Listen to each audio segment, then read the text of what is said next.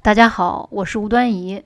那我刚好呢，在我的公众号上发了一篇文章，也录了音，就顺便呢发在这里，也不算是第几期，这是一个很很短的一个小录音。今天的文章的题目呢，是在孩子的怒火面前站稳脚跟。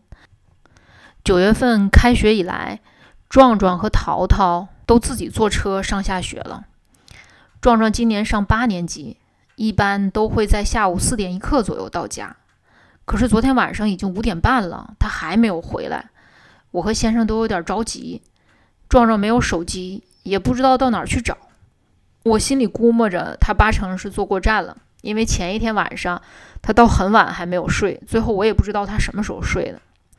到了五点五十，门咣的一声被撞开，壮壮眼里带着泪，冲着我和爸爸弟弟大吼。我就是想买个薯片儿，结果坐车走的那么远，声音特别大，当然也不是用的中文，用的是英文，还加了 F word，我们都没听懂他的意思。我问壮壮：“你是不是坐过站了？”他又吼了一堆，意思是对，是坐过站了。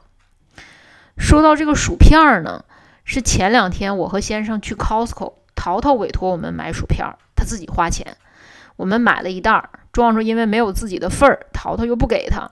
又不愿意多花一点儿去家旁边的超市买，觉得不划算啊！已经为了这个事儿啊沮丧了两天了。面对气势汹汹的他，一方面我觉得他在车上睡过去和薯片没有一点关系；另一方面呢，孩子坐车那么远，又饿又沮丧，也挺可怜的。我就走过去给了他一个拥抱，说：“哎呀，坐车坐坐的那么远，肯定饿坏了。”晚上我做了牛排和南瓜馒头，吃点东西吧。壮壮看起来气消了一些，又吼了几句，什么都是因为愚蠢的薯片之类的。我问他到底坐车坐哪儿了，他说出站名。我一听已经是离家半个多小时的地方了，我就说：“哎呀，那可真够远的，还好你又坐车回来了。”淘淘等哥哥回房间，悄声对我说。我还是觉得哥哥坐过站了是他自己的问题，跟薯片没关系。我说是，你说的对。那你觉得，如果你和他这么说，他能听进去吗？你觉得他自己知不知道？涛涛想了一下，说：“他肯定会更生气，他自己应该也知道吧。”我说：“就是啊。”吃饭的时候，我问壮壮，感觉好些没？他说好些了。我说：“你们知道一件事儿吗？饥饿会让人暴躁。”两个娃都笑了。吃完饭呢，壮壮又回到自己的房间。半个小时之后呢，我们要出发带娃们去乐队排练了。壮壮在回来的时候，他已经大吼大叫说：“我不要去乐队晚上。”所以呢，我先生有点紧张。那他走过来，悄声和我说：“该走了。”壮壮行不行啊？我径直到壮壮房间，告诉他：“我说咱们要出发了，收拾一下。”他合上电脑，拿上水、琴和乐谱。先生很诧异地看着我，讶异于事情居然是如此的简单。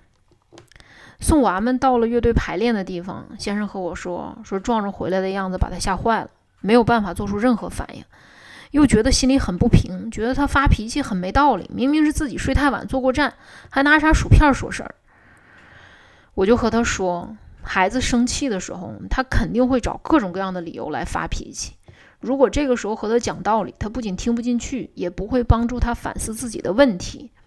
今天这个事情，我一直都没有说，因为他前一天睡得太晚了，是想给他留下一个空间，自己去反思。当他怒火发泄完，他就会有能力去反思。我相信，下次他再晚睡的时候，会想起今天发生的事情。其实何止是孩子呢？我们成年人又何尝不是如此？